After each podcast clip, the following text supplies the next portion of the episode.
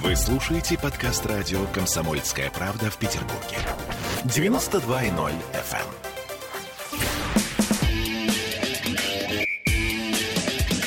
Без прокатов.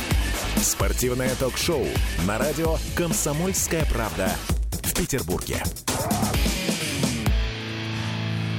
20 часов и 3 минуты в Санкт-Петербурге. Это спортивное ток-шоу без прокатов. Меня зовут Сергей Соколов. Традиционно в понедельник после 20 мы на 92.0 соединяем спортивное и житейское.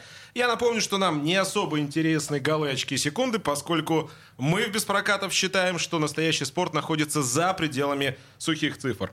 Итак, друзья, а, как мы и говорили, ближайшие эфиры у нас отданы триумфаторам Олимпийских игр в Токио. Сегодня говорим о единоборствах. У нас в гостях Михаил Артамонов, бронзовый призер Олимпийских игр в Токио. Михаил, добрый вечер. Добрый вечер. Евгений Рахлин, Рахлин судья Олимпийской категории под дзюдо. Добрый вечер. Добрый вечер всем. А, мы назвали наш сегодняшний эфир «У нас длинные ноги». Ну, намекая как бы на то, что после этой Олимпиады Тхэквондо может стать лидером единоборств в России. Или не может стать. Все-таки четыре медали, из них э, две золотые, первое место в общекомандном зачете, но это круто. Э, а вообще между единоборствами, скажите мне, уважаемые гости, есть какая-то конкуренция? Да, конечно, есть, я считаю. Ну, за кого? Не, Или за что? именно, мне кажется, в том плане, что все хотят дать результат хороший. Вот, и между собой там работают, готовятся, но когда на Олимпийских играх сталкиваются, мне кажется, ну, все следят, допустим, там, тэквондо, такой результат, допустим, вот у карате там завтра будет там лучший результат, и они, ну, это как-то измеряют, думают, что спорт двигается вперед. Ну, вот такая здоровая конкуренция, мне кажется, есть. Хорошо, Евгений. Я тоже думаю, что, конечно, конкуренция есть. А, во-первых, у нас есть Министерство спорта, которое там имеет какие-то медальные планы и, конечно, задает. А, вот это зна- да. знаменитая табличка с цифрами, да? Ну, да. конечно, от них никуда не делись, да. Каждая федерация примерно дает какой-то свой план. Мы получим столько-то золотых, серебряных, бронзовых, а дальше это внутри, да, сегодня вольники впереди, тэквондинцы впереди, там, до этого дзюдоисты нам проявили себя там в 2012 году лучше всех. Есть. Мне нравится, как мы начали наш эфир, потому что очень часто э, люди из спорта начинают мне рассказывать, да нет, ну мы между собой не соревнуемся, ну что вы, у нас здесь дружба вообще, мы друг друга любим, никакая тут конкуренция. Это хорошо, что честно, Михаил... А можно еще по-другому сказать, да, помимо того, что мы конкуренция внутри, есть Международный Олимпийский комитет, да, он, который выставляет рейтинг видам спорта. Да, mm-hmm. помимо того, медали, которые получают наши спортсмены внутри страны, они также получают финансовые дивиденды от участия в Олимпийских играх. И чем выше твой спорт, тем больше его смотрят. Соответственно, и рейтинг спорта выше. Соответственно, больше в него вливания и больше доходов. Э, то есть от Олимпийского комитета в том числе? Конечно. Угу. Огромные суммы. Ну, здорово. Хорошо. Э, Михаил, сколько раз вы э, за вот этот подготовительный период к Токио были дома? Ну, дома было очень редко. Получалось так, наверное, что Сборов, наверное, 6-7. Это как минимум, наверное, было в году. Особенно в предолимпийском. Очень большое количество, наверное, даже недели три, может, дома был за все это время. Вы выступаете в категории 58? Ну, а? на Олимпиаде там медаль была. Рост 180. Вы уж меня простите, как можно держать вес? Я 183, ну и я свой вес называть не буду. Как? Объясните. Ну, это, конечно, диеты. С тренером пришли к диетологу. Вот, и она там расписала нам какой-то план э, питания определенный, вот, чтобы у меня, допустим, выше 63 не поднималось. Ну, в выходные можно там 64 сделать. Вот, а так просто придерживался этого, что-то взял для себя, что-то, ну, так пропустил мимо ушей. Вот, и получалось держать вот 63-64, я весь 19 год так держал, 20 вот, и получилось, что надо держать еще 21 оказалось. Конечно, это было сильным ударом для меня, когда я узнал, что еще на год отложили Олимпийские игры. Вот. Ну, как, удалось удержаться, и где-то недели за полторы-две э, до соревнований я уже начинаю больше тренироваться, там, без ужина потом. Потом продол ну, продолжаю меньше питаться уже. Вот. Потом уже убираю завтрак, обед вообще за пару дней. И где-то за день, за два без воды вообще. Ну, то есть сушка такая натуральная, как у борцов, у боксеров. перед да, э, да, да. взвешиванием, это тоже есть. Что из еды позволили себе сразу после Олимпиады? Вот, э, Светлана Колесниченко нам про к- к- шоколадки рассказывала с таким придыханием просто. О, ну, после Олимпийских игр, конечно, меня еще ну, отпустило так психологически. Вот. И там сдал допинг-контроль, потом приехал в деревню, а там кухня работает 24 часа, есть все виды кухни. Вот. Я пошел, как раз очередей нигде не было, взял себе две пиццы, вот, взял себе пасту, сидел просто ел, ну и наслаждался. То есть так бронзовую медаль отметили. Да, да, это вот первое, что... Друзья, телефон прямого эфира 655-5005. Трансляция идет ВКонтакте. А, Радио «Комсомольская правда». Напомню, у нас в гостях бронзовый призер Олимпиады в Токио Михаил Артамонов и судья олимпийской категории под дзюдо Евгений Рахлин. Михаил, еще один вопрос. И, Евгений, к вам обязательно а, следом. Вообще, э, Михаил, как после Олимпийских игр изменилась жизнь? Подписчиков в Инстаграм стало больше, а, пишут в Директ, я не знаю, больше друзей появилось, про вас там кто-то забыл, ой, у этого бронзовая медаль, я его знаю. Надо ему написать точно.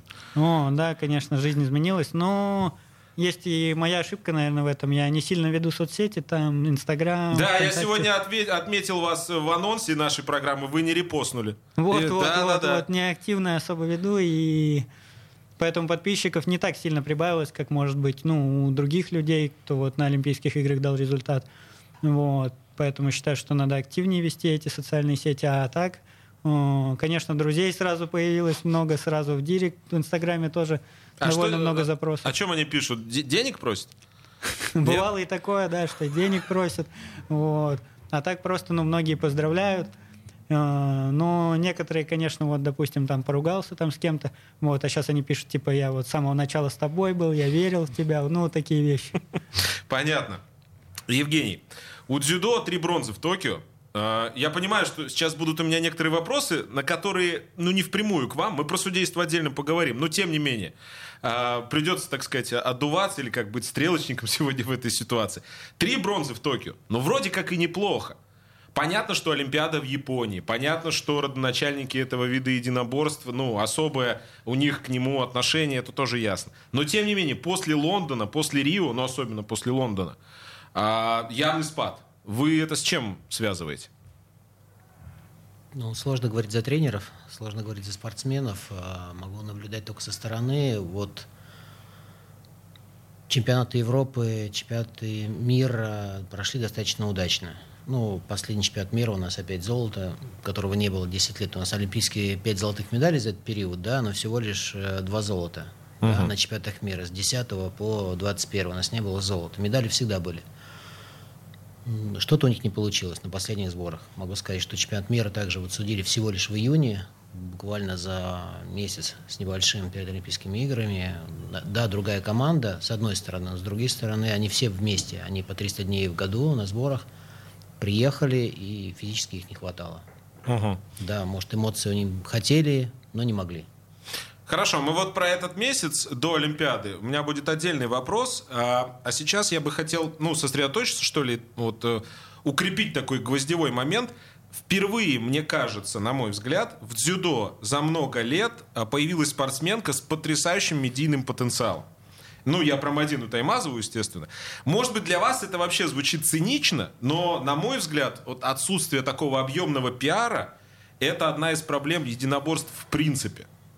Но мы, конечно, не основной вид спорта.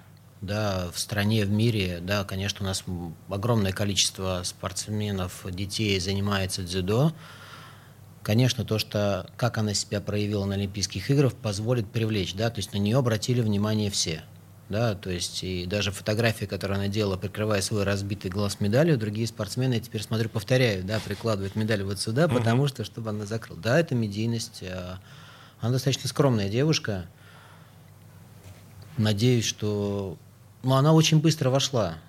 Она проявила себя сначала там, на чемпионате Европы. э, Ей всего там 21-22 года. Да, она стала призером Курас э, в конце прошлого года, в этом году.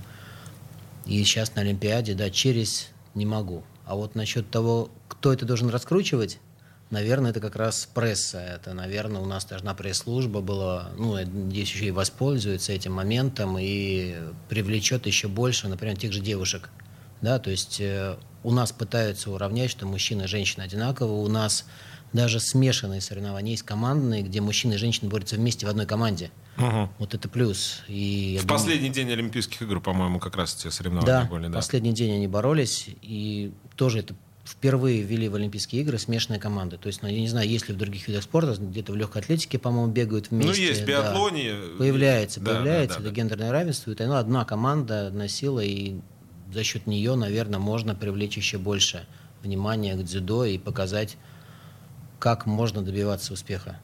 Ну, мы вообще э, про медийность здесь, про рекламу э, говорим очень много в беспрокатов, потому что я смотрю вот это пространство, и как-то вот не принято говорить, не принято обсуждать там рекламные контракты, говорить о том, что э, спортсмен это крутой э, промо- промоутер любой компании. Мы об этом сегодня обязательно э, поговорим. Э, Михаил, у меня вот 40 секунд до рекламы. Простой вопрос. Вы родом из Санкт-Петербурга, правильно? Да, в Санкт-Петербурге родился, живу, тренируюсь. Выбор разного вида спо- спорта был огромный. Ну почему тхэквондо? 30 секунд. А, Ну, скажу так, занимался футболом и теннисом настольным, вот. И тэквондо. Но тэквондо было ближе к дому, поэтому выбрал тэквондо. Вот все, очень- все очень просто и правильно. То есть родителям было проще э, вас доставлять в эту спортивную секцию. Друзья, я напоминаю, мы сегодня говорим о единоборствах, э, тхэквондо, дзюдо, плюс, в принципе, широкий спектр всех э, видов единоборств. Это программа «Без прокатов». Мы вернемся через несколько минут. 50% игроков бьются за деньги. Еще 50% это скрывают. Спортивное ток-шоу «Без прокатов». Вы слушаете подкаст радио «Комсомольская правда» в Петербурге. 92.0 FM. Ваши ожидания – это ваши проблемы. Спортивное ток-шоу «Без прокатов». Друзья, мы продолжаем. 2017 в Санкт-Петербурге. У нас в гостях сегодня бронзовый призер Олимпийских игр в Токио по тхэквондо Михаил Артамонов и судья олимпийской категории по дзюдо Евгений Рахлин. А, Михаил, а, вам наверняка приходилось сталкиваться с клише, с таким а, стереотипом о том, что, ну, единоборствами кто занимается? Ну, там они руками что-то дергают, в вашем случае ногами. И что вы на это отвечаете? Потому что стереотип этот, он достаточно серьезный. Что отвечать? Или сразу, как там оно, ёп, чхаги. Это я сейчас, друзья, моралисты, как там, удар э, справа, да, или удар слева. Это термин из тхэквондо набежит сейчас. Да не, я просто предлагаю прийти позаниматься, ну, именно вот, может быть, там, встать в спарринг именно по тем правилам, вот, которые преподают единоборство. Вот. Ну, если кто-то выдержит, посмотрим. То есть это к вопросу о том, что все это просто, да? Ну, к вопросу о том, что это все это просто на словах. На словах можно сказать, типа, ты там чем-то занимаешься, дергаешь ногами, руками. Вот. Но при этом тот, кто говорит, чаще всего сам не пробовал это сделать. Евгений, вам про дзюдо такое приходилось слышать? Понятно, что очень медийный вид спорта в части того, что ну, глава государства дзюдо занимается. Да? Может, не каждый отважится так э, сказать, но тем не менее. Ну, как у нас говорят, дзюдо – сложный вид спорта. Хороший ответ. Окей. А, Сборная России, Евгений, выступала на Олимпиаде как команда ОКР. Мне интересно, а вы, как э, судья, официально как выступали? Ну, я выступал, и как все судьи на Олимпийских играх, мы выступали под российским флагом. То есть под национальными флагами, и вы под национальным. Да, но это прошло, ну, с моей точки зрения, вот как у меня это прошло, да, у нас был чемпионат мира а, буквально за месяц до этого, и на первый день а, у меня было написано Федерация дзюдо России, Мгм. как и вся команда. Но поскольку мы по образованию юрист, а, решение Международного суда я читал, и там написано, что на суде это не распространяется. И после первого дня я обратился в офис президента Международной Федерации. Они уточнили, позвонили в ВАДА, и ВАДА сказала, что да, можно. Что судья может. Со второго дня я был э, как россиянин. С флагом РУС, естественно, ты выходишь судить, это телевидение, и написано было «Россия». То же самое на Олимпийские игры перешло. Просто я посмотрел перед этим, как чемпионат мира по хоккею проходил, они были не Россия. Они были чуть раньше, в мае. Мгм. Поэтому, надеюсь, может, и я подтолкнул их всех. Ну, просто, может поднял быть, у вас тему, юри- да, и поэтому помогло. юридических э, знаний может быть побольше. А, Друзья, это э, к вопросу о том, что в Токио все-таки был российский флаг. Есть виды спорта, Евгений, где ну, судейский фактор, он минимален. Ну, например, там легкая атлетика. Пробежал быстрее, пришел первый и так далее. Есть, где наоборот максимален. Художественная гимнастика, фигурное катание, там прыжки в воду. Единоборство вроде где-то посередине. То есть, с одной стороны, судья на татами, но если ипон, то это ипон. Какова роль судьи в таком случае? А главная роль судьи не мешать спортсменам. Да, то есть если после встречи запомнили судью, то это плохо. Должны запомнить участников. Мы вторые по значимости, потому, ну, условно, да, то есть есть участники, которые должны проявить себя. Если они себя не проявляют, мы должны вмешиваться. Мы должны наказывать, если есть нарушения, замечать те вещи, которые делают они неправильно или правильно, оценивать положительное, наказывать отрицательное. Да? То есть э, без судей никуда. Ну хорошо, элемент субъективности все-таки присутствует? Ведь мы же все люди. Ну, в дзюдо сейчас, если мы говорим про правила, максимально упрощают. Да, если раньше у нас были четыре оценки, там Кока, Юка, Вазари, Да, Ипон, я, я застал это еще в Лондоне. Вот, упростили, оставили две. То есть есть падение четкое с максимальной силой, амплитудой, скоростью контроля на спину и пон. Все остальное в азаре. Мгм. Да, то есть, наверное, зрителю на трибунах теперь проще. Зрителю у экрана проще. А, Зрелищности меньше, телегеничности меньше, Евгений. ну, раньше боролись за качество, теперь боремся, скажем, за количество. Хорошая параллель, мне нравится. А, поединок э, Мадины Таймазовой и Тедзуру Араи. Вот смотрите, запрещенный прием японки. Я сейчас выскажу свое мнение, вы скажете, как вы считаете. А, который не пустил нашу спортсменку в финал. При этом ни зрители, ни комментаторы. Я пересматривал сегодня 10 раз, пока мне уже вот на пальцах не объяснили, что там было не так. Но никто не понимает этих тонкостей. Болевой и болевой. Вот, а вы говорите, упрощается. Ну, поэтому я говорю, каждая ситуация не похожа одна на другую. Это ошибка судьи? Нет. Почему? Потому что я говорю как судья. Понимаете, мы видим а, с 25 повторов. У нас также есть комиссия. То есть есть арбитр в поле, есть комиссия, которая видеоэкранов. У них 4-5 телевизоров. Да, возможность сверху, справа, слева. Да. Суть этой ситуации, она в том, что как мы трактуем ее, да? Есть начало было проведение правильного болевого приема. Она начала его проводить японка правильно, на прямую руку. Дальше она начала сгибать его в локти. Опять-таки правильно, это рычаг локтя, он также разрешен. А дальше возникает ситуация, когда один может перевернуться и избежать этого болевого приема, но не делает этого. Да, потому что Мадина защищалась. Она понимала, что если э, японка перевернет ее на спину, будет удержание, с которого уйти невозможно. Она терпела, она не хотела сдаваться, как в этой ситуации, как и в последующих. Но, как мы видим это со стороны, она могла перевернуться. Соответственно, это не было запрещено в том плане, что Чтобы это было ошибкой судей. Хорошо, на самом деле... здесь повезло в этой ситуации. Скажу честно, знаете, почему повезло? Что судья дал ипон за ее крик. М, И за это это отменили, а крик не является сдачей. Понятно. Хорошо. Нет, честный ответ. Вот Да. э, меня он вполне устраивает. А, Михаил, как судейство на Олимпиаде вам вообще и в тэквондо судьи могут реально повлиять на схватку? Ну, кажется, что у вас там как фехтование уже ногами. Да, да, могут, конечно, но это на самом деле сейчас более минимально. Также, ну, все упрощается. И есть, конечно, у нас даже такая вещь, как карточки. Это Мгм. э, когда, допустим, что-то произошло, и меня, допустим, наказали.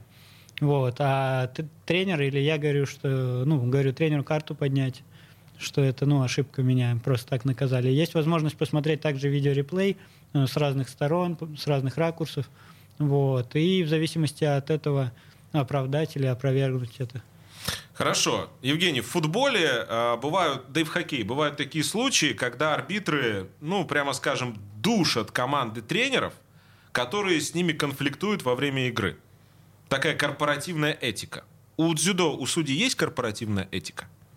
Мы одна команда. Мгм. Я могу сказать так, в том плане, что мы должны мыслить и принимать решения одинаково. Нас к этому готовят. Если мы начнем в одной встрече судить так, Мгм. а в другой иначе, это все заметят. Сейчас э, век телевидения, любая неправильная ситуация будет выкинута в YouTube, в Instagram, куда угодно, и сказано, а почему вы здесь так вели себя, а здесь так? так и судья пострадает.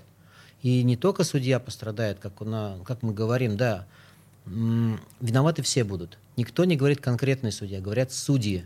Uh-huh. Да, момент сразу, да. А помимо судей, это судейская комиссия, это международная федерация, руководство, которое также отвечает за отбор, за, за наш отбор. Соответственно, отобрали не тех которые не соответствуют. А отобраться это реально очень-очень сложно. Вы один от э, России, правильно? А вообще от Европы сколько судей? Семь человек из Европы. Ну, то есть из это, 16.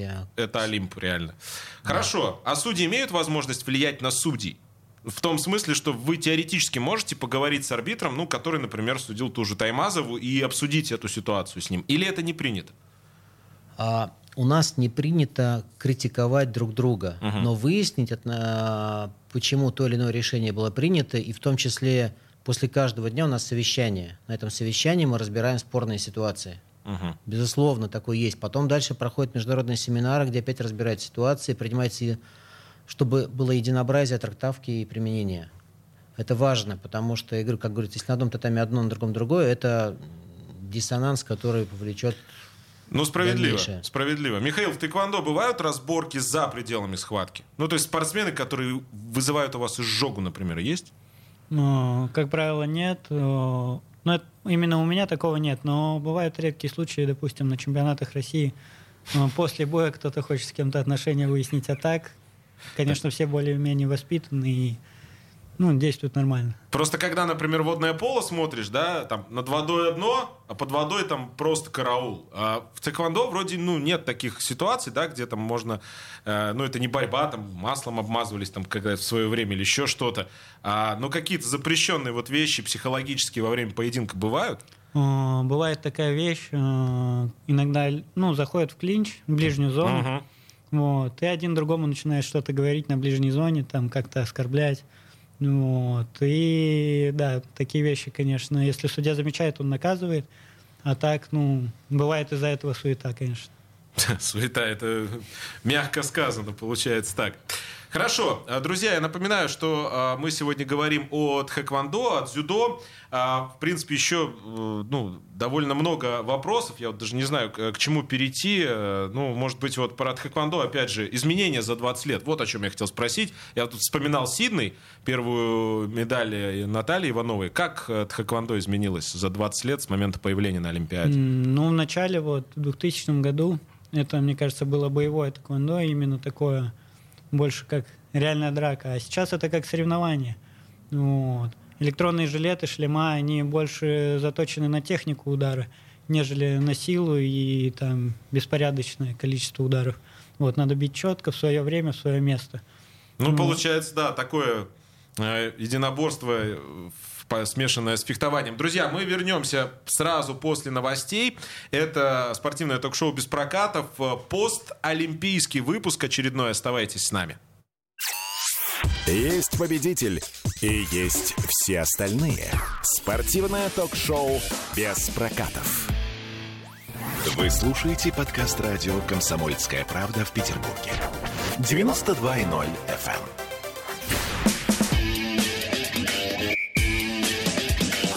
Без прокатов. Спортивное ток-шоу на радио «Комсомольская правда» в Петербурге. 20.33 в Санкт-Петербурге. Это ток-шоу без прокатов. Мы разговариваем сегодня о единоборствах. Э, напомню, друзья, у нас в гостях бронзовый призер Олимпийских игр в Токио Михаил Артамонов и судья олимпийской категории под дзюдо Евгений Рахлин. Надо нам сделать трансляцию в YouTube, когда мы уходим на новости. Такое количество интересной информации. А, вот как раз обсуждали по поводу подсказа тренера, Михаил. Потому что в футболе это выглядит э, в одном стиле, в плавании, например, по-другому. Как это выглядит в тхэквондо и, Евгений, как это выглядит в дзюдо? Ну, скажу так, тренер может подсказывать на протяжении всего боя, в принципе. Вот. Иногда это мешает, иногда, конечно, полезные советы дает. Вот. Но именно на Олимпийских играх получилось так, что ну, я набрал свои баллы, и тренер начал говорить что-то в моменте, когда я пропустил. Это, конечно, немного отвлекало, но я понимаю, что он хотел помочь, поэтому... Очень дипломатичен, Михаил Евгений. А в дзюдо достаточно все консервативно. На сегодняшний день, да, раньше такого не было. Раньше тренер также мог кричать практически всю встречу, без перерыва, размахивая руками. Сейчас все строго. Они могут подсказывать только между командами Мате и Хаджиме, то есть между остановкой и началом. Буквально это бывает 10, 20, 30 секунд э, максимум, да, и в этот момент он должен выложить все, что он хочет. Если это нужно спортсмену, опять-таки, как Михаил правильно говорит, иногда спортсмену это мешает тренер слишком много информации. Так они сидят на месте и имеют право, опять-таки, подсказывать только своим участникам. Они не должны комментировать действия судей, не показывать оценки, еще что-то. И если, например, он ненадлежащим образом себя ведет, мы делаем первое предупреждение. Если он продолжает вести себя так же, мы его удаляем. У вас были удаления на Олимпиаде? Вы удаляли? А, нет. Но это, это, это, это, Нет, не то, что хоро... повезло. Нет, но это хороший результат, нет удаления. Значит, у вас там тренеры были... Ну, они уже достаточно дисциплинированы, они понимают, что если что-то такое будет, есть, конечно, тренеры, которые не могут сдержаться, но они как бы так ну, как бы уже про себя даже. Он как бы уже не то, что участник кричит, он уже пытается что-то выразить, мы это слышим, безусловно. Бубнит. Да, но это как бы мы не обращаем на это внимание, стараемся, да. Понятно. Про развитие э, детского спорта э, и тхэквондо, и дзюдо. Я сегодня, как это, готовился к эфиру, насчитал э, секции тхэквондо в Санкт-Петербурге, дошел до 20, ну, секции, правильно так, не школ, дошел до 20, дальше считать не стал, там дальше было еще. И большая часть либо частные, либо с, привлечением, э, с привлечением частного финансирования. На мой взгляд, один из важнейших вообще аспектов в развитии массового спорта вот как раз вот эти частные школы. А, секцию дзюдо, кстати, я поменьше насчитал, Евгений. Не знаю. Я по Яндекс картам зашел. Яндекс, вы нам должны копеечку после этих слов. В одной из секций тхэквондо, э, одной из школ, занятия три раза в неделю, 12 занятий в месяц, 4 600 стоит, э, форма для соревнований 2 500. Ну, то есть 5 тысяч э, в месяц в расчете на год. Я вам скажу, что сравнено, например, с хоккеем, где 25-30 в месяц, это очень и очень приемлемо.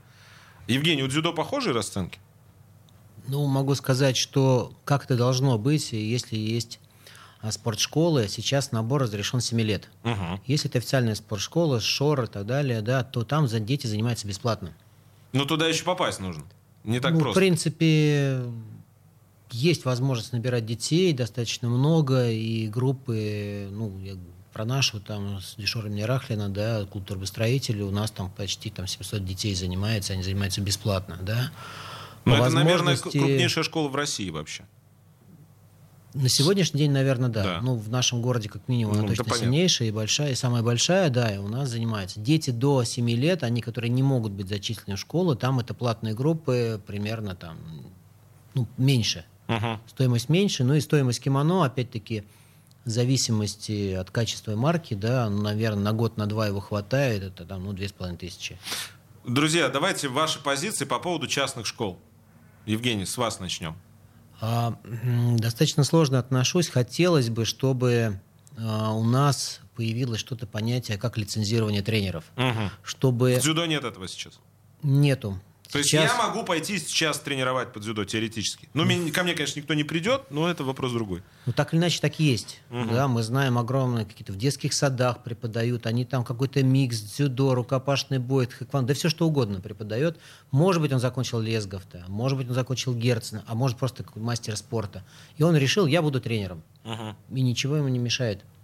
То есть его не остановить, и опять они дальше развиваются, это огромный набор детей, берут деньги – возят на соревнования какие-то платные, еще что-то там, ну, и мы не можем, как вот федерация, например, мы не можем контролировать. То есть вы именно за лицензирование. Против, э, против отдельных школ частных вы ничего не имеете. Вопрос в лицензировании тренеров, чтобы с детьми занимались э, квалифицированные специалисты. Я правильно да. понимаю?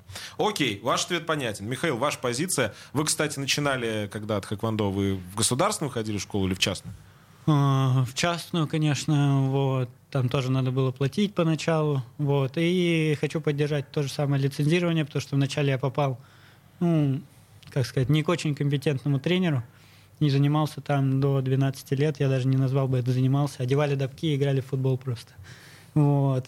И поэтому, это сейчас конечно, не шутка, да? Да, да. И поэтому я считаю, что тренировка начинается все с тренера для любого ребенка, потому что ну вот кому он попадет. И родители, считаю, должны за этим следить, чтобы ну, тренер был компетентен. Вот. А так против школ, конечно, ничего не имею. Считаю, что это развивает тэквондо в какой-то части. Все, больше так нечего добавить по этому поводу. Хорошо. А давайте чуть-чуть про деньги. Основная часть будет в четвертой программе. В четвертой части. Ох, заговариваюсь. Как про деньги, так заговариваюсь. Ваши премиальные на Олимпиаде соизмеримые с месячной зарплатой среднего футболиста. Я бы даже сказал, средненького футболиста. Который может, не упав э, лицом в газон, добежать от ворот до ворот. С точки зрения финансов, вы вообще свой спорт когда-нибудь рассматривали, тхэквондо, то есть? С точки зрения финансов, ну, конечно, да, хочется там получать зарплату, там, ну, свою, которую зарабатываешь. То, что многие спортсмены в тэквондо занимаются, и если там нет результата на чемпионате России, то они вообще ничего не получают, и весь год просто тренируются без зарплаты и выезжают на турниры, допустим, за свои какие-то деньги, которые приходится зарабатывать где-то дополнительно. В общем, у многих тэквондистов тяжелые условия, поэтому все даже на чемпионате России борются за ту зарплату, которая есть, а она тоже, ну, конечно, несоизмерима с футболом. Вот. А так, ну, могу сказать, что после Олимпийских игр, ну, зарплата намного лучше стала. Ну, вы спортом сейчас сможете прожить? Сейчас какое-то время, конечно, да, но спорт кончится, и зарплаты эти кончатся. Надо, конечно, уже рассматривать себя, бывает, в каких-то других сферах, приоритеты как-то расставлять в этом плане. Но сейчас до 2024 года в любом случае планирую заниматься.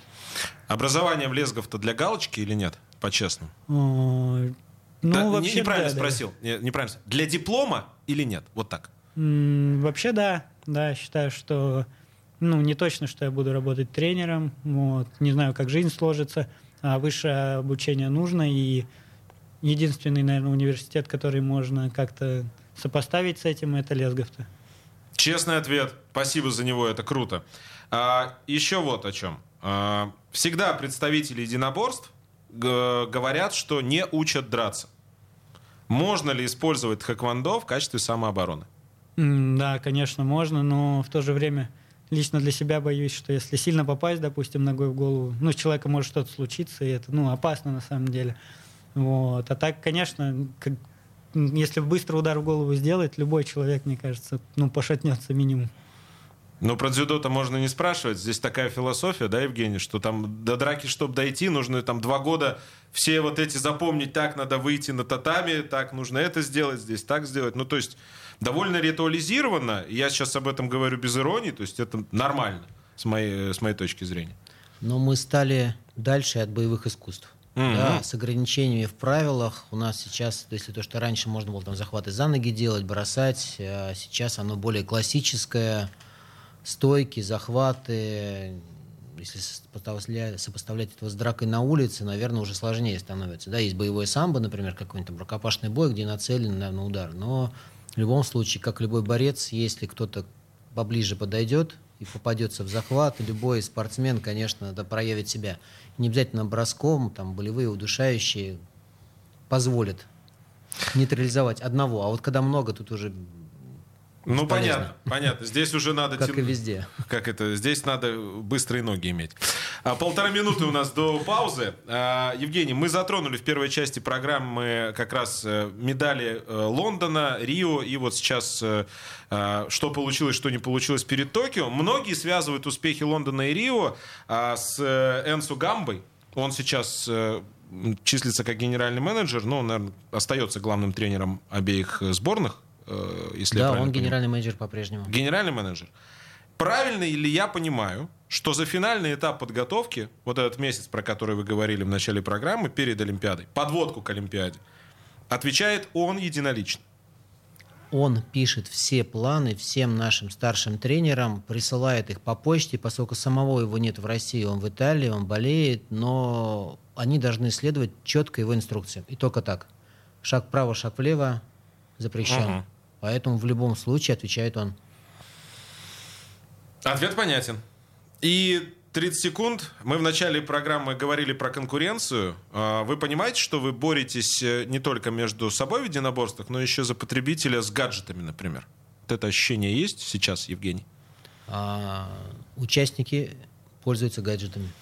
Мы пользуемся гаджетами. Без гаджетов жить нельзя, да, и Я Дети виду... мои пользуются гаджетами. Ну, ну, то есть и при этом занимаются дзюдо? А, все должны заниматься спортом, скажу так. Все должны заниматься спортом. Хорошо. Вот. И чем больше спорта, тем меньше возможности э, заниматься гаджетами. Друзья, мы продолжим через несколько минут.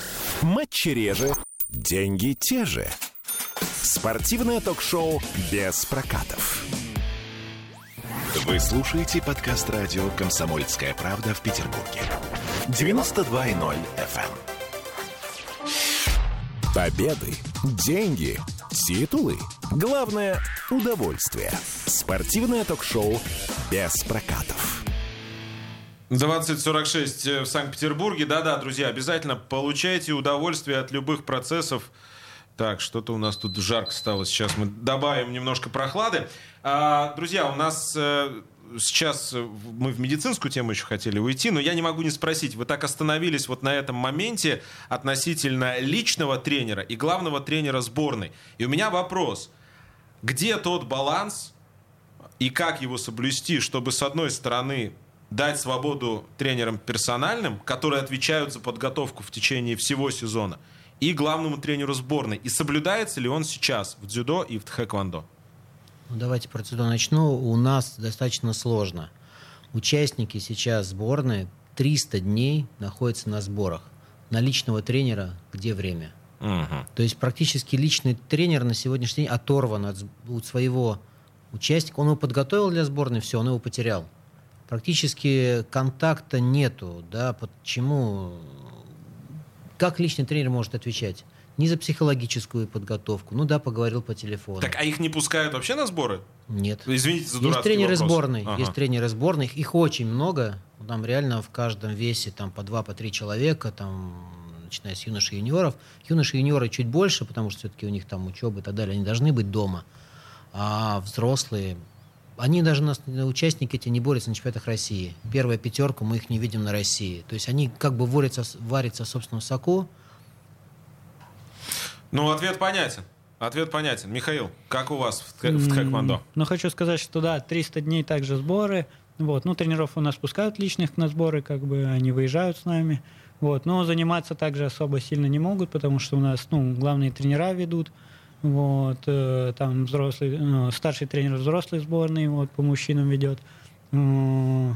И получи, получилось так именно перед Олимпийскими играми, что главный тренер позволил, просто отпустил там ситуацию, сказал, все, вот можете работать, там 3-4 сбора перед Олимпийскими играми с личными тренерами только.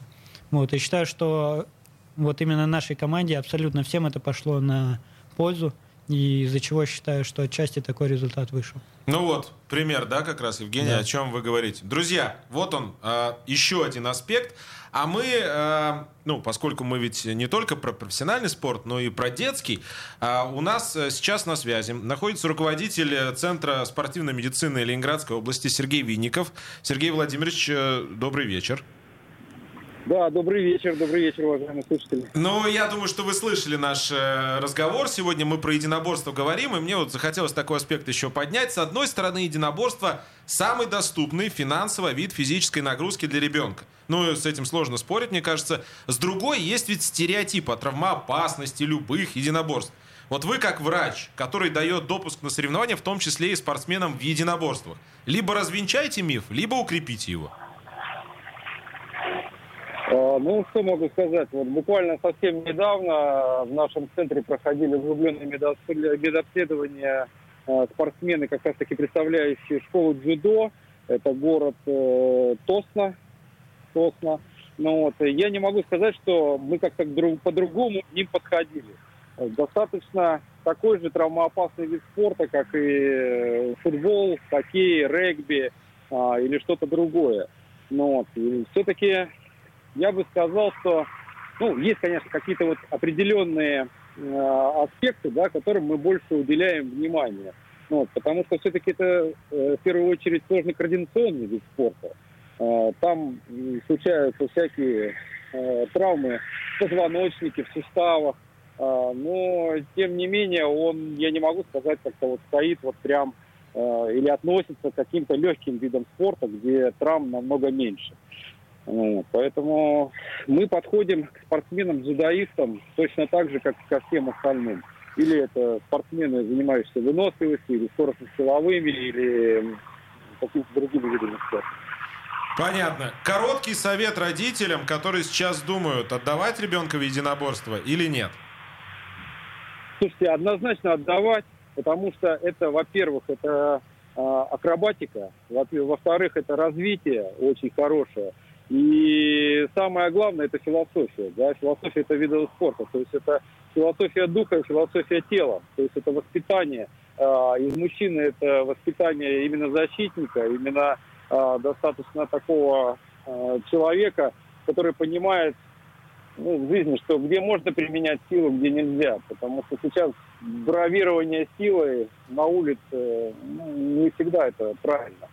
Ну, вот, поэтому однозначно заниматься, однозначно слушать тренера и однозначно развивать свой дух и свое тело. Спасибо большое. Сергей Винников, руководитель Центра спортивной медицины Ленинградской области, был у нас на связи. Как всегда, коротко, емко и по делу. Еще несколько вопросов, э, ну так, финальные, да? Э, Евгений, карате исключили из программы Олимпийских игр. Это значит, что место под самбо освободилось? Ну, я не думаю, что так быстро. Во-первых,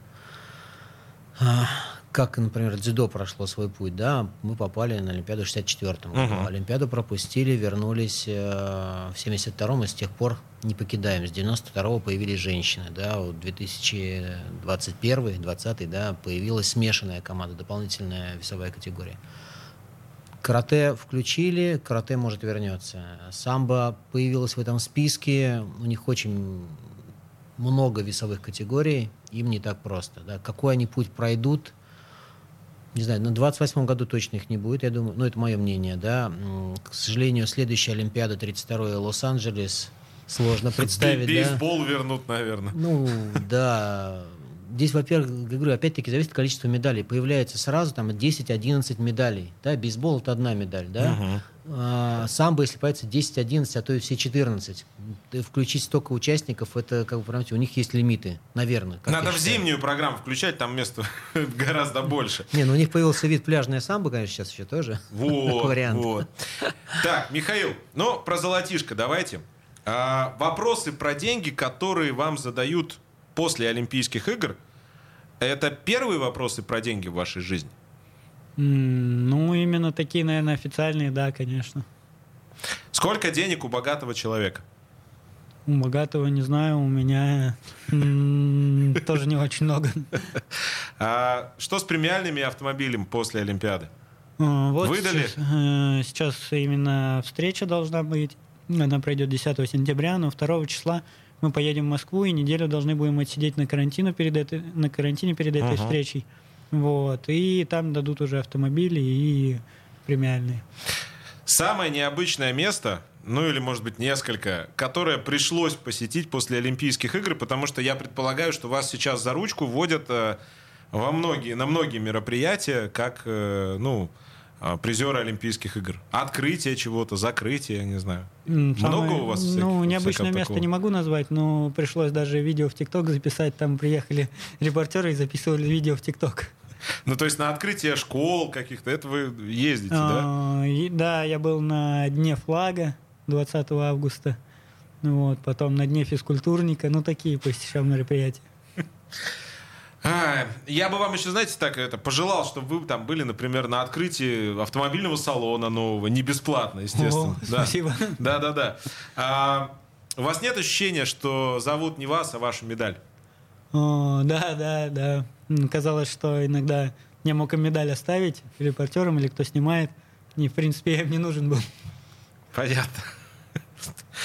А, да, это, это, это всегда интересно. А, Евгений, вы в любом случае в дзюдо общаетесь с спортсменами, не только с судьями, да. Вот э, самая необычная эмоция, которую вы видели от э, э, олимпийского спортсмена, участника Олимпиады? Ну, когда мужчины весом 100 или свыше 100 килограмм плачут. Ответ понятен. Мне кажется, можно даже... Михаил, сколько у вас рекламных контрактов? Рекламных? Нисколько. Я в каждой программе обещал, что я буду это делать. Мы ведь не только спортивное ток-шоу, но еще и маркетинговое агентство без прокатов. Поэтому, уважаемые бизнесы, уважаемые рекламодатели, уважаемые э, вот все наши э, люди, которые ищут себе лицо бренда. Михаил Артамонов, пожалуйста, внимание, обратите внимание, мы это сейчас делаем абсолютно безвозмездно. Нет лучшего лица бренда, нет лучшего двигателя для рекламы, нежели спортсмен. Это самое крутое. Поэтому, Михаил, а вы бы, кстати, что хотели рекламировать? Не знаю. Ну, в принципе, к э, любому сотрудничеству готов, кроме алкоголя, там, курения, ну, таких Понятно. вещей. Друзья, будем завершать. Э, Единоборство в целом, тэквондо и дзюдо в частности, на мой взгляд, самые устойчивые виды спорта. В том смысле, что, во-первых, они удовлетворяют желание человека выплеснуть определенную энергию, во-вторых, они доступны. Это ключевой фактор. Вы слышали про Нягань? Может быть, и не слышали. Это город в Ханты-Мансийском автономном округе. Знаменит он тем, что там родилась Мария Шарапова. Теннисной, кстати, там нет секции. Так вот, туда добраться сложно, выбраться еще сложнее. Население 50 тысяч. Там два бассейна, один из них соединен с сауной. А мест, где можно позаниматься единоборствами, 7. И это очень важный факт. И даже если кому-то особо не нравится суть явления, доступность этого самого явления все равно стоит ценить. Это важно. Уважаемые гости, большое вам спасибо за то, что вы к нам пришли. А, Михаил, вам, как сказал, рекламных контрактов. Спасибо. Евгений, а вам побольше детей, которые станут олимпийскими чемпионами. И, как это, без скандалов в судействе. Без прокатов. Эфир готовили Юлия Сталина, Полина Шандрак, Виталий Пономарев. Меня зовут Сергей Соколов. Играйте без прокатов, живите без прокатов, занимайтесь спортом, если вам нравится. И до встречи через неделю.